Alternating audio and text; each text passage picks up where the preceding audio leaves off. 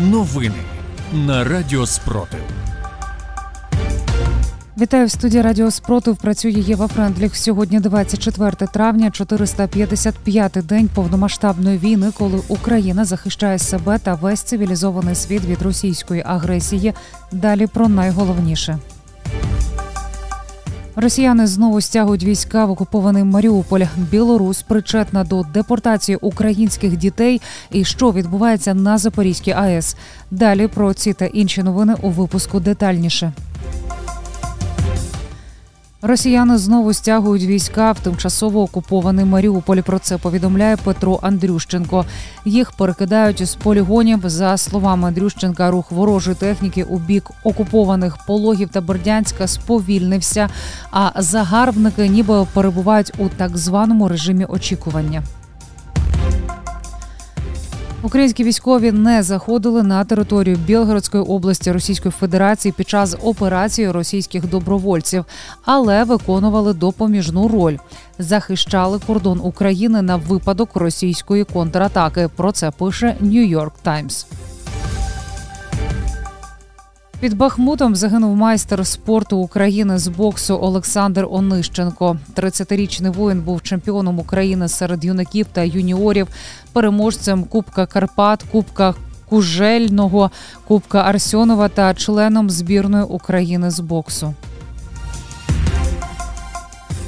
Білорусь може бути причетна до депортації українських дітей. Наразі триває розслідування. Про це повідомив генеральний прокурор України Андрій Костін у коментарі Рутерс. За словами малечу могли вивозити до так званих оздоровчих таборів в Республіці Білорусь. Він зазначив, що білоруська опозиція повідомила про 2150 таких випадків, у тому числі і дітей сиріт віком від 6 до 15 років. СБУ затримало організатора прокремлівських провокацій в Києво-Печерській лаврі. Заступник керівника проросійської організації Єдине Отечество та учасник релігійно-політичної організації РПЦ Союз православних братств України підбурював людей до масових заворушень та в інтерв'ю звинувачував Україну у розв'язанні війни. Свої виступи він поширював на youtube каналі із 23 тисячма підписників. Зараз блогеру загрожує до 8 років в'язниці. Православна церква України переходить на новоюліанський календар з 1 вересня цього року. Про це повідомили у прес-службі, зазначивши, що парафії і монастирі, які бажають дотримуватися старого календаря, матимуть цю можливість. Календарна реформа відбудеться без примусу, поступово і усвідомлено. За сучасним календарем різдво буде 25 грудня, покрова 1 жовтня, водохреща 6 січня, а день святого Миколая 6 грудня грудня.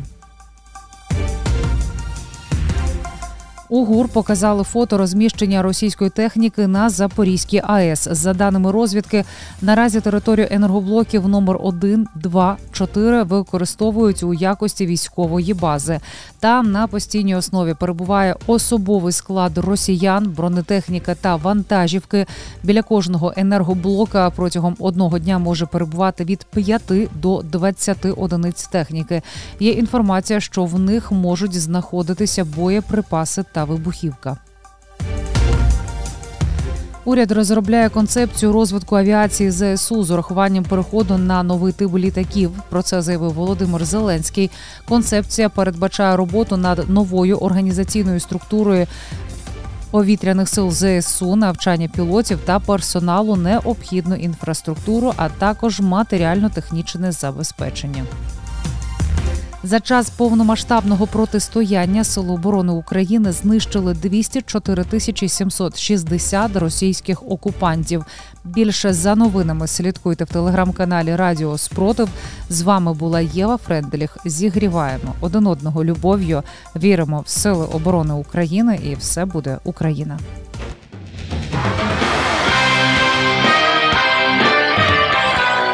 Радіо Спротив. Радіо визвольного руху.